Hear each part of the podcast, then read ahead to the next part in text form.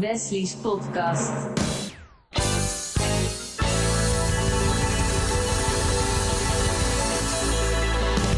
Welkom bij deze 15e podcast van RTV Purmerend. Ik ben Wesley Dekker en je luistert naar Wesley's podcast. In deze podcastreeks duik ik dieper in de verhalen uit je eigen stad en dan heb ik het natuurlijk over Purmerend. Deze podcast gaat over judoka Hendrik Koppen. Hoe is hij begonnen met judo? Wordt judo naarmate van jaren steeds lastiger? En heeft hij tips voor leeftijdsgenoten om in beweging te blijven? Vandaag bij mij in de studio van RTV Purmerend aangeschoven dus Hendrik Koppen. Welkom. Dankjewel, eh, Wes. Ja, eh, zou je jezelf voor kunnen stellen aan de mensen die jou nog niet kennen? Ja, ik ben eh, Hendrik Koppen. Ik ben eh 57 jaar getrouwd met eh, Dini. Eh, twee dochters, eh Sylvana en Dominique. Handballen allebei op eh, hoog niveau. Ehm, geboren in Purmerend allebei. Ik kom zelf uit de Jordaan in Amsterdam. En ehm, ik eh, woon sinds 1999 1990 in Purmerend. Ja, want jullie zijn eh, dan een sportieve familie. Absoluut, absoluut. Mijn vrouw handbalde, ik judode. En de kinderen hebben allebei gejudo'd en gehandbald. Mm. En zijn blijven handballen. En dat doen dat eh, goed. En eh, voelt dat niet een beetje slecht dat ze dan eh, voor de ene hebben gekozen en niet voor het judo? Nee, het, de basis van judo is eh, altijd eh, handig om te hebben. Eh, en het leren vallen, het leren maken van een koprol. dat is de, het, het hebben van respect naar iemand anders. Dus dat is prima. En dat zij gekozen hebben voor handbal, ja, dat is hun Ja. keuze. Maar die basisonderwijs in het judo, dat kan iedereen wel goed gebruiken. Ja, ik vind echt dat judo op elke basisschool gegeven zou moeten worden. Eh, er zijn een aantal, aantal elementen die, eh, die eh, judo in zich he- heeft, die belangrijk zijn voor de ontwikkeling van een kind. En daarom zou judo op elke basisschool gegeven moeten En wat is dan het belangrijkste naast het respect? Ehm, het, het leren vallen. Hè. Er- Toch heel veel oudere mensen hebben last met vallen. Ehm, als je judo leer je vallen. Je leert altijd een rol maken als je, als je valt. Dus je zal nooit zomaar iets breken. Je zet niet je hand uit als je valt, waardoor je je sleutelbeen breekt. Eh, het is, eh, het, eh, je leert met anderen omgaan. Hè. Zomaar iemand aanraken. Dat is voor Ja. heel veel mensen heel vreemd. Maar voor judoka's onderling is dat heel gewoon. Dus die elementen zijn be- belangrijk voor de ontwikkeling van een mens. Maar zou je dan ook niet gewoon judo kunnen geven in een, in een verzorgingshuis? Voor mensen die echt moeite hebben met vallen. Ja, nou, ik, ze hebben tegenwoordig fit veilig vallen Ja. bij de judebond. eh, waarbij oudere mensen leren om, om te vallen. Ehm, en eh, hun val te breken. Eh, dus dat is er wel, dat is opgekomen. Maar ik denk dat je het kunt voorkomen door eh, al nu met de, de jongste generaties daarmee aan de slag te gaan. Ja. En ehm, eh, zou je dat dan al bij een, een peuterspeelzaal willen zien? Of bij een basisschool? Of... Nou, ik kijk judo afhankelijk van hoe een kind hoe goed, goed hij kan luisteren naar de, de is dat 4, 5. Uh, maar daarvoor heb je, uh, hoe heet het, tuimeljudo tegenwoordig. Waarbij Ja. kinderen al heel jong leren om te rollen en te tuimelen en te vallen en dergelijke. Dus eh, al die facetten worden al door de Ja. hele leeftijd eh, al meegenomen. Ja, Want zie je ook dat het nu populairder gaat worden bij eh, jonge kinderen? Judo? Eh, nou, er zijn zoveel interessante sporten. En judo is op zich niet zo'n ingewikkelde sport. Eh, maar ik weet niet of, eh, of het van nature in Nederland zit. Ik ben laatst in Japan geweest en daar judoot iedereen. Maar ook een land als Georgië, daar judoot iedereen. Ja. Iedereen heeft gejudood. En daar is voetbal natuurlijk ook wel wat minder. Ja, kijk, als, als je talent hebt om te voetballen, eh, dan zou ik dat zeker doen. Want Ja. daar valt zoveel geld in te verdienen. En in judo kan je niks verdienen. Nee, Tenminste, niet als je niet de absolute top bent. Nee want de sponsors zijn er natuurlijk amper. Ja, bijna niet. Nee. Het is allemaal eh, liefde, werken, oud papier en eeuwige roem. En hoe ben, je, hoe ben je zelf begonnen met judo? nou, mijn vader en mijn oom, eh, die eh, deden aan judo. En toen ik geboren werd, en dat was in 1962, toen judo mijn vader bij G. Koning in het Zuiderbad in Amsterdam. En die sportschool zit er nog steeds, die judoschool. En eh, die hadden toen nog, nog een clubblad. En daar stond in, wij feliciteerden de familie Koppen met de geboorte van weer een judoka. Dus eh, Ja. judo zat in de familie. Mijn zus heeft ook gejudo'd. eh, is later gestopt. En ik ben het altijd wel blijven doen. Omdat ik het gewoon een interessante sport vond voor mezelf. Dus het kon eigenlijk niet anders dan dat je gewoon daarin door moest gaan. Ja, niet gedwongen of zo. Maar ja, ik vond het, het sprak me aan. Ik had leuke vrienden daar. En dan blijf je er gewoon in hangen. ja. En wat vind je nou zelf het leukste aan, aan judo? Ja, het, het, het trainen, het samen zijn met, eh, met vrienden, het, eh, het knokken. Het, eh, en uiteindelijk ook het, het werpen van iemand. Ja, Ja, dat geeft toch een, een, een goed gevoel als je iemand kunt, kunt gooien. want hoe lang doe je het zelf nu? Ik ben begonnen toen ik vier was. En ik, doe, ik ben 57, dus ik eh, met een, eh, zeg maar een 18 maanden tussenuit vanwege een eh, zware knieblessure. Heb ik ja. dus altijd, altijd gejudo'd. Want verder, verder ook nog andere blessures opgelopen? Ach, weet je, je hebt altijd wel je pijntjes. Dat heb el- Ja. elke sporter. Maar ik probeer mijn lichaam goed te verzorgen. En dan valt het allemaal wel mee. Maar leer je daar als judoka ook beter mee omgaan? Met pijntjes en kwaaltjes? En... Nou ja, sporters willen natuurlijk altijd heel graag. En als ze een blessure hebben, willen ze nog eh, liever zo snel mogelijk weer terug. En dat zie je eh, bij heel veel sporters. Eh, ik heb altijd wel geduld gehad. Ja, een blessure is heel vervelend. Maar daar moet je voorzichtig mee omgaan. En zorgen dat je dat, de tijd geeft om te herstellen. Als je te snel gaat, val je toch weer terug. Dus het heeft toch geen nut.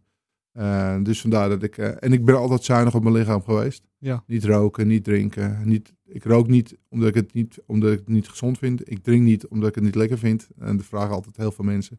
Dus vandaar dat ik... eh, ja, ik heb nooit hoofdpijn de volgende dag. Dus ik kan altijd trainen als ik wil. En merk je wel nadat de jaren een beetje vorderen, hè? Dat, dat je op een gegeven moment merkt van, goh, het gaat minder goed of het gaat minder snel? Of... Ehm, nou, je lichaam gaat achteruit als je ouder wordt. Dus dat eh, hou je niet tegen. Ook niet eh, door veel te sporten. Ik heb wel gemerkt dat krachttraining eh, ehm, me wel heel veel sterker heeft gemaakt. Ja, Dus ik heb, eh, ik heb dus ik zei al, een zware knieblessure gehad. Dus er zit ook wat slijtage aan de linkerkant van mijn knie en de binnenkant. Eh, maar toch door veel krachttraining te doen, eh, is dat, heb ik die slijtage op kunnen vangen door, me- door de spieren en de pezen het sterk te houden. En dat merk ik wel, want ik heb jaren met, met braces ge, maar het laatste toernooi heb ik hem niet eens omgedaan. Want Nee. het voelt allemaal zo goed. Eh, dus krachttraining is, is essentieel om, eh, om fit te blijven voor heel veel oudere mensen. ja en, Ik zeg dat ook tegen veel oudere mensen, maar eh, ja, of ze het oppakken weet ik niet. en, en welke band heb je? Ik ben inmiddels vijfde dan. Ik heb, je kan, eerst, als je zwarte band wordt, ben je eerste dan. En dan kan je steeds een hogere graad van, van perfectie krijgen in naarmate je techniek toeneemt. Ik heb tot en met derde dan examen gedaan. En eh, vanwege alle titels die ik heb behaald in het judo, en 9 WK-titels, 8 EK-titels, eh, heb ik inmiddels eh, twee erepromoties gekregen. En ik ben dus vijfde dan. En wat is het maximale? Dat is tiende dan, maar er zijn er maar heel weinig. An- weinig. Anton Geesing was het. volgens mij Wim Ruska was negende dan. Dus er zijn er niet zo heel veel die zo'n hoge, hoge dan gaat. Maar vanaf zesde, je kan tot en met zesde dan kan je examen doen. En daarboven is echt eh, voor verdiensten voor de sport. Echt promotie? eh, Ja, erepromotie als verdiensten voor de sport. Ja. En, eh, want bijvoorbeeld zo'n Anton Geesink, die kent natuurlijk iedereen. Maar hoe kan het nou dat andere namen vooral een beetje erachter blijven hangen? Ja, Anton Geesing. Ik was laatst in Japan en dan wordt nog met zoveel respect over Anton Geesing, maar ook over Wim Ruska gesproken. Dat is Ja. echt ongelooflijk. Anton Geesing was de eerste die een Japanner eh, in Japan in de, in de finale van de Olympische Spelen in het zwaargewicht versloeg. Ja. Dat was natuurlijk uniek. Het hele land was in rouw, want eh, dat had men natuurlijk nooit verwacht. Hun sport, eh, en dan komt er een, een Nederlander en die verslaat hun kampioen. Ja. Dus dat is uniek. En die heeft ook, zeg maar, het respect richting het Japanse volk. Want die begreep heel goed wat hij aan het doen was. En begreep ook heel goed wat de impact van zijn, van zijn overwinning was op het Japanse volk. Daar is hij op een bepaalde manier mee omgegaan. Dat heeft altijd heel veel respect eh, gegenereerd bij de, bij de Japanners. Ja. Eh, Wim Ruska, dubbelvoudig Olympisch kampioen. En eh, ook die een grootheid in, de, in, het, in het judo. Niet alleen in Nederland, maar met name ook internationaal. Want eh, die Anton Geesink en Wim Ruska zijn natuurlijk al een, eh, zeker Anton Geesink, een aantal jaren eh, overleden. Heb je Ja. ze wel eens ontmoet? Nou, ik heb uh, Anton Geesink een aantal keren ontmoet. Ik heb een keer een training met hem meegemaakt. Ik heb, toen ik voor het eerst derde van Nederland werd in 1991, reikte hij de medailles uit. Dus dat was wel leuk. Ja. Wim Ruska, die, die gaf veel trainingen in Amsterdam. Eh, bij, eh, bij verschillende clubs. Maar ook bij, eh, later bij Muscle Power. Dat was een samenraapsel van alle talenten in de regio Amsterdam. Op een gegeven moment viel dat uit elkaar, maar bleef hij wel training geven. En ik heb daar, ik denk, twee jaar zowat uh, privé-training van hem gekregen. En daar is mijn techniek wel, die, die al redelijk goed was, vanwege mijn oude coach Gerard Rutte, ehm, is die nog wel veel beter geworden. Dus Wim, Rus, eh, Wim Ruska kende je wel vrij, eh, vrij persoonlijk. vrij Ja, ik ken hem wel persoonlijk, ja. Ja. ja. Ja, dat is dan wel eh, bijzonder dat je dan een van je grote helden op het gebied van judo, dat je die dan zo dichtbij hebt eh, gehad. Ja, dat is, dat is heel bijzonder. En hij was gewoon een hele bijzondere judoka. Van de twee vond ik hem technisch gewoon de allerbeste. En eh, eh, op wat voor vlak is dat technisch eh, beter? Ja, Om het een de, beetje de manier je- waarop hij, waarop hij vastpakte, waarop hij bewoog en dergelijke. Dus het is altijd gebruikmakend van, van de kracht van je tegenstander. Waarbij ik vond Anton Geesink vaak uitging van de kracht van zichzelf. Dan moet ik kijken naar, mijn, naar mezelf en dan denk ik, ja, weet je, vroeger deed ik dat ook. En want ik heb heel lang met mijn, met mijn gewicht en mijn kracht ge- geworsteld. Om, om, om het niveau te halen wat ik nu heb. Ja. Eh, ik was altijd wel zwaar gewicht, maar eh, eh, eigenlijk een lichtgewicht in een zware klasse. Wel 104, 105. En dat was gewoon te licht in de klasse waarin de, de echte zware jongens 120, 130 wogen. Ja, Ehm, en, en dat is eigenlijk heel lang is dat mijn, mijn, mijn probleem geweest in het, in het judo. Dus ik moest het altijd van mijn techniek hebben en niet van Ja. mijn kracht. nee. Ehm, ik ben in 2008 werd ik voor het eerst Europees kampioen bij de veteranen. En ik woog toen 110 kilo en ik had eh, die finale gewonnen, maar het was echt heel moeizaam. Toen dacht ik, ja, weet je, als ik dit wil blijven doen tegen zulke zware jongens, want ik had een tegenstander die woog gewoon 145 en ik had in de halve finale eentje van 170 kilo. Dus allemaal zware kolossen. Toen dacht ik echt van, eh, nou, als, je, als je dan verder wil, dan moet je ook weer krachttraining gaan doen. Serieus krachttraining. En dat ben ik gaan doen. En ik weeg inmiddels, eh, nou, de laatste weging die ik gezien is 128,5. Ja. En eh, wer- werkt dan een, een, een grotere lengte, werkt je dan ook mee met judo? Of, eh, Uh, nou, het, het is niet altijd voordelig. Ik, ik, ik zie het zelf niet als een nadeel. Nee. Hè, want het imponeert wel je tegenstander. En je denkt, mijn god, wat krijg ik tegenover Ja. me? Ehm, maar het is niet altijd een voordeel. Kijk, Nee. ehm, ik, ik heb in, in, in die, eh, in mijn recente reis naar Japan, heb ik ook een, ik, ik heb een toernooi gedaan. Dat heb ik gewonnen. Van de, eh, ik heb drie Japanners verslagen. Eh, maar ik heb daar ook getraind. En ook met een, een, eh, op een gegeven moment een iets lichter mannetje. En ook kleiner. En die maakte zo goed gebruik van zijn techniek en van mijn, eh, van mijn eh, gewicht. Dat ik dacht, ja, weet je, het is niet altijd een voordeel. Het Nee. lijkt altijd een voordeel, maar dat is het niet. Want zij bewegen sneller, lichtere, lichtere judoka's. Ze zijn behendiger. Mhm. En eh, ja, weet je, als je zo'n grote reus als ik ben, ja, dan is het toch niet altijd eenvoudig. Nee, want hoe lang ben je? Ik ben twee meter. Twee meter, ja, Ja. dat is wel eh, opvallend. Zeker Ja, naast ja, allemaal ja. Japanners. Dat is ja, die zijn allemaal veel kleiner. Dat Ja. kan ik je vertellen. En ik, ik, ehm, Japanners, eh, men zegt wel dat is een volk van respect. En zo gaan ze ook wel met je om. Ja, Maar heel veel, heel veel mensen zijn fors kleiner daar. En die staan toch een beetje te giechelen als ze jou zien. oké. Ja, en dat vond ik toch wel een vreemde gewaarwording. Ja. Heel veel vrouwen overigens, niet mannen soms, maar die kijken wel altijd raar naar je. Maar eh, met name vrouwen die gaan ervan giechelen. En die denken, ja, jeetje, wat is dit? Zelf merk je dat natuurlijk niet Nee. in je dagelijks leven, omdat je zo groot bent. Eh, maar het zal anderen imponeren. Ja. En hoeveel toernooien doe je per jaar? Ehm, nou ja, het, het ligt een beetje aan eh, welke toernooien er zijn. eh, maar een stuk of vier, vijf eh, per jaar. En is dat veel in vergelijking met andere judoka? Nou ja, als ik vroeger deed ik wel eh 10, 15 toernooien per jaar in mijn seniorentijd. Maar ik vind het trainen leuk. Ik vind het toernooien, werken aan een toernooi is leuk. En dan is het wel weer goed. En dan ben je er wel weer even, even klaar mee. Ja, het is niet zo dat ik dan gelijk stop met trainen of zo. Dan hou ik wel aan, meestal een week rust. Dat beloof ik altijd. En dan doe ik ook even niks. Ja. Maar daarna gaan we het weer rustig oppakken. En dan gaan we weer eh, werken naar een nieuwe topvorm. En na zo'n toernooi, stel je bent tweede of derde geworden, krijg je dan een medaille of een beker? Of wat Nee, het is allemaal medailles. Allemaal medailles? Ja, maar de laatste toernooien die ik heb gedaan, heb ik allemaal eh, eerste plaats gehaald. Oké, dus dat is wel allemaal, eh, allemaal mooi meegenomen. Ja, het is, het, eh, nou, het, het is niet altijd het doel. Het doel is, ik wil ook goed, goed judo. En ik, uiteindelijk wil ik, als ik terugkijk op mijn wedstrijden, wil ik altijd tevreden zijn over hoe ik gejudo'd heb.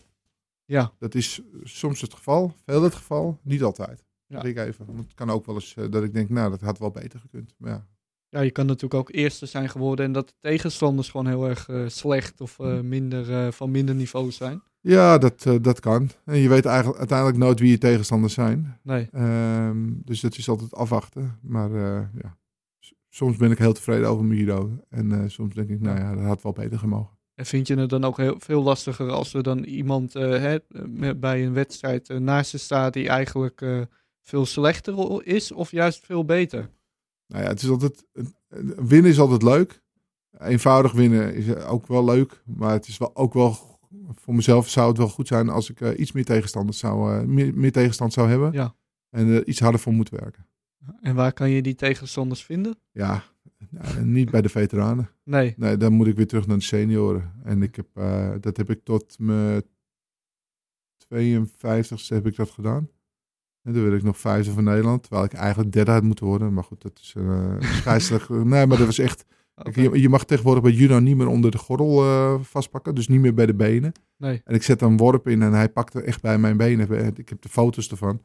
Dat je echt, eh, een hele reeks foto's, dat je de hand echt naar beneden ziet gaat. eh, rond mijn, eh, en eh, uiteindelijk bij mijn been. Dus hadden moeten disqualificeren, had ik derde van Nederland geweest. Ja. Dat had overigens een uniek, unicum geweest. Want dan had ik de oudste judoka wereldwijd geweest. Die een eh, medaille eh, had gehaald op een nationaal kampioenschap.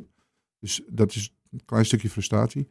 maar ehm, ehm, eh, ik, ik zou daar weer terug moeten gaan. Maar ik, ik doe dat gewoon niet. Omdat ik dan... Dan moet ik zoveel energie erin stoppen. En Ja. die wil ik er niet meer in stoppen. Want is dat eh, de senioren had je het over en veteranen? Is dat dan per leeftijd zo ingedeeld? Of Ja, je, je bent een veteraan al als je 30 bent.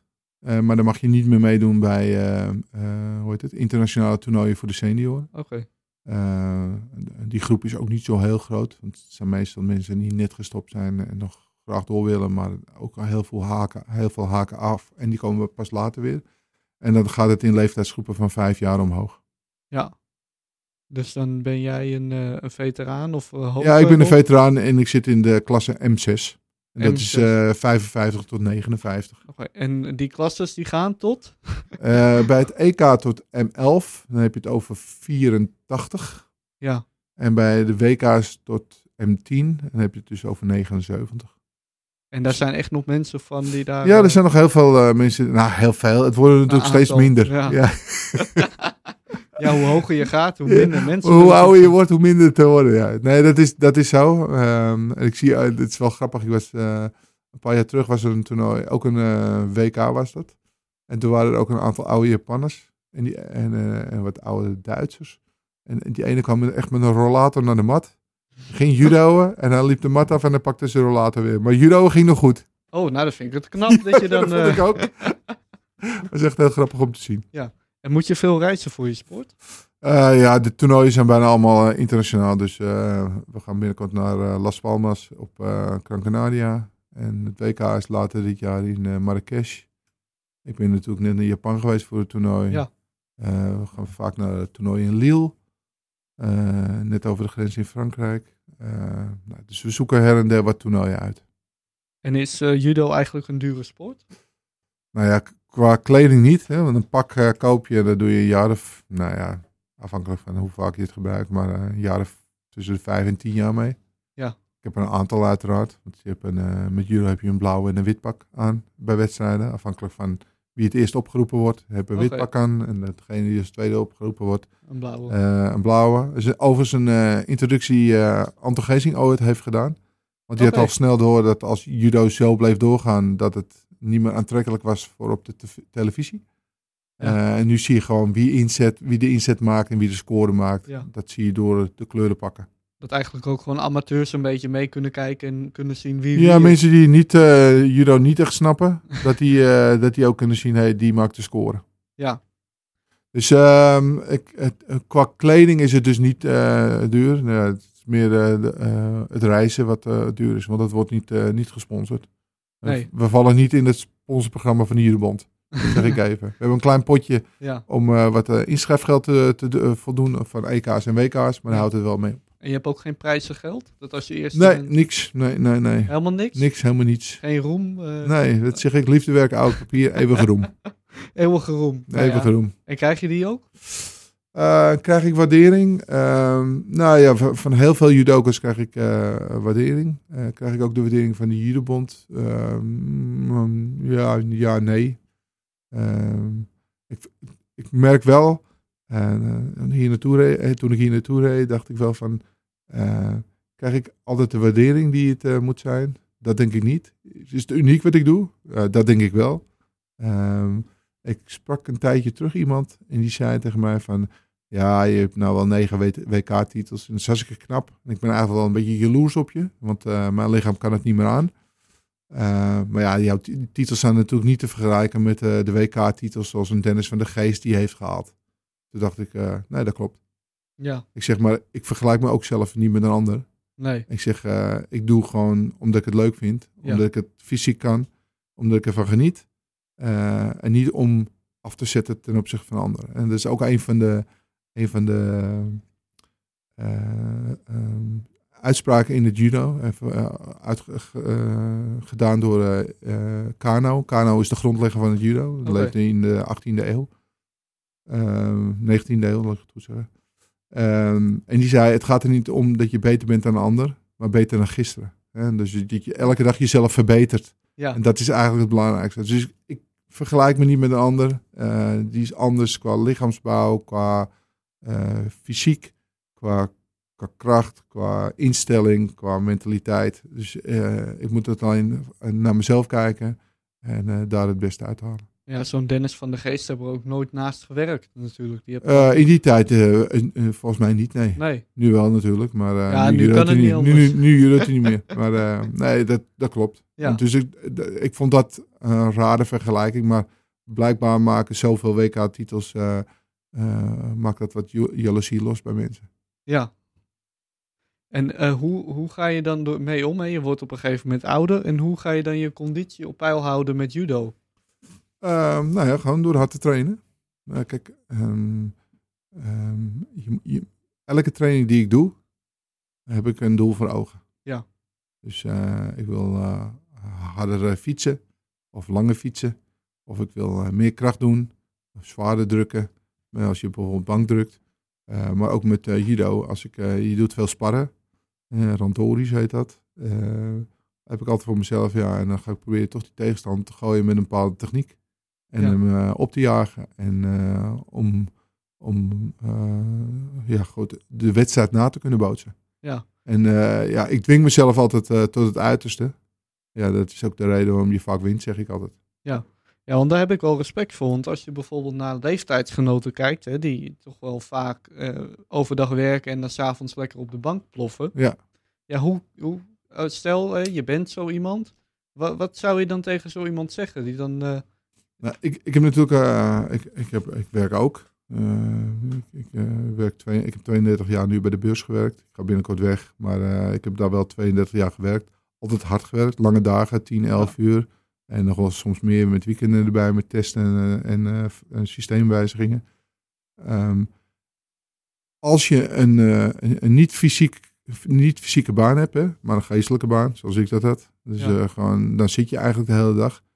Dan kan het niet zo zijn dat je s'avonds moe bent, lichamelijk moe bent en niet meer zou kunnen sporten. Nee. Dus ik, ik heb altijd gesport. Altijd hard gelopen of gefietst of gejudood of krachttraining gedaan. Maar ik ben nooit gestopt. Nee. En dat zeg ik ook tegen heel veel mensen. Je hebt gewoon nog heel veel energie om het te doen. En uh, door het te doen, krijg je ook weer veel meer, energie. Ja. Je gaat gezonder leven, je slaapt goed. Uh, uh, en je voelt je gewoon fysiek goed. En wij zeggen altijd een, een, een, een gezond lichaam geeft een gezonde geest. Ja. Dus die combinatie moeten mensen zoeken. En daarom zeg ik ook tegen heel veel mensen die die, uh, weet je, je hoeft niet mijn niveau te halen. Nee. Maar je kunt wel uh, jezelf zo uitdagen dat je nog uh, meer uit je, uit je lichaam gaat halen. Ja. En dan is er nog heel veel mogelijk. Absoluut. Als ik zie de progressie die ik nog heb kunnen maken bij krachttraining, en ik zeg dat ook heel, tegen heel veel mensen, dat is echt fenomenaal te noemen. Ik heb nu, laatst heb ik 130 kilo bank kunnen drukken, twee keer. Ja. Uh, toen ik uh, in mijn toptijd uh, als senior haalde ik dat niet. Nee. omdat ik er onvoldoende mee trainde. Dus eh, als je wil, kun je daar nog eh, heel veel progressie maken. En dat geldt niet alleen voor mij, eh, maar dat geldt voor heel veel mensen. Ja. En hoe kan je beginnen met judo? Eh, ja, nee, het is wel grappig, want wij hebben een groepje met echte, echte senioren. Tenminste, Ja. senioren, maar eh 30 plus. En eh er zitten een aantal gekken zoals ik tussen. eh, die echt heel fanatiek zijn. Maar er zijn Ja. ook mensen die gewoon lekker willen trainen. En ook wel lekker willen sparren. En ook genieten van wat ik doe en hoe ik het doe. Ehm, maar er zijn ook weer ouders die eh herinstromen, jaren gejudo'd hebben, gestopt. Maar hun kinderen gaan met judo en vinden het eigenlijk weer zo leuk dat ze het ook weer gaan doen. Eh, maar er komen ook ouders die eh nooit gejudo'd hebben, maar hun kind gaat op judo. En die vinden het eigenlijk zo leuk en die willen het ook gaan proberen. Dus iedereen kan gaan judo. Ja. En bij Kodokan kan dat. We hebben groepen waar eh, heel veel witte banden zitten. Dat is prima. En witte banden, dat is het begin, hè? Dit is het begin, ja. het begin. Want Begin, met- begin met wit en je eindigt bij rood. Als je de absolute top hebt gehad, dus zoals antigezing. Dan eindig je met een rode band. hoe- want hoeveel kleur, hoeveel verschillende Je, hebt, eh, je begint met wit, dan krijg je geel, oranje, groen, blauw, eh, bruin. En dan kom je eerste dan, zwarte band. Dan heb je een heleboel kleurtjes. Eh, tot en met vijfde dan blijft het zwart. Daarboven wordt het rood-wit geblokt. En vanaf tiende dan wordt het rood. Wauw. En, Dus- en degene die het hoogst in het judo was, hoe, eh, wat voor kleur had die? Antigezing uit een rode band. Ja. Ja. En die was echt hoger dan hem, kan je eigenlijk niet Nou, komen. tiende dan was het allerhoogste. Eh, dan moet er eigenlijk weer iemand in de toekomst opstaan die gewoon... die ja, gewoon die, die dat gaat halen. Ja, ze zijn er internationaal nog wel. Maar vanuit Nederland op dit moment nog even niet. Maar Ja, dat gaat wel weer komen. Alleen Anton Geesink dan. Antigezing, ja. En geef je zelf ook lessen? Ik ben geen juryleraar. Ik twijfel erover of ik het dit jaar eh, wil gaan, ga, ga opgeven voor de, voor de cursus. Maar ik val af en toe wel in en dan geef ik lessen, vooral aan de jeugd. Ja. En dan probeer ik ze mijn techniek, mijn beleving en op een iets andere manier naar jullie te laten kijken. Want welke leeftijd vind je dan het leukste om les te geven? Eh, ja, dat maakt op zich niet zoveel uit. Het gaat eigenlijk om dat je, dat je ziet dat de kinderen begrijpen wat je, wat je bedoelt. Eh, judo is een balanssport. Mhm. Eh, dus je moet altijd zorgen dat je in balans staat. Want als je in balans staat, kan je niet gegooid worden.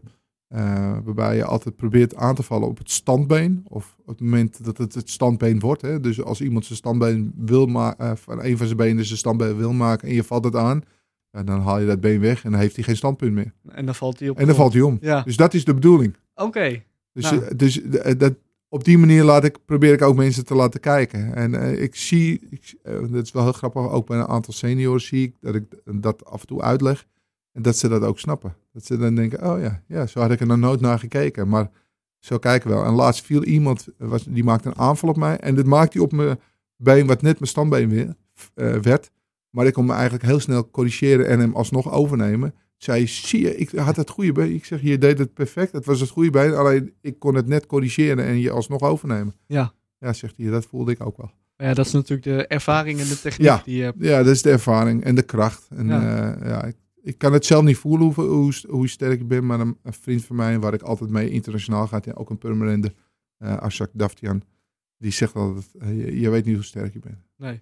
Nee, dat weet ik ook niet. Nou, ik vond dit een hele interessante en sportieve podcast. Ja, Ja, Hendrik, hartelijk dank voor je bijdrage in deze vijftiende podcast van RTV Purmerend. graag gedaan.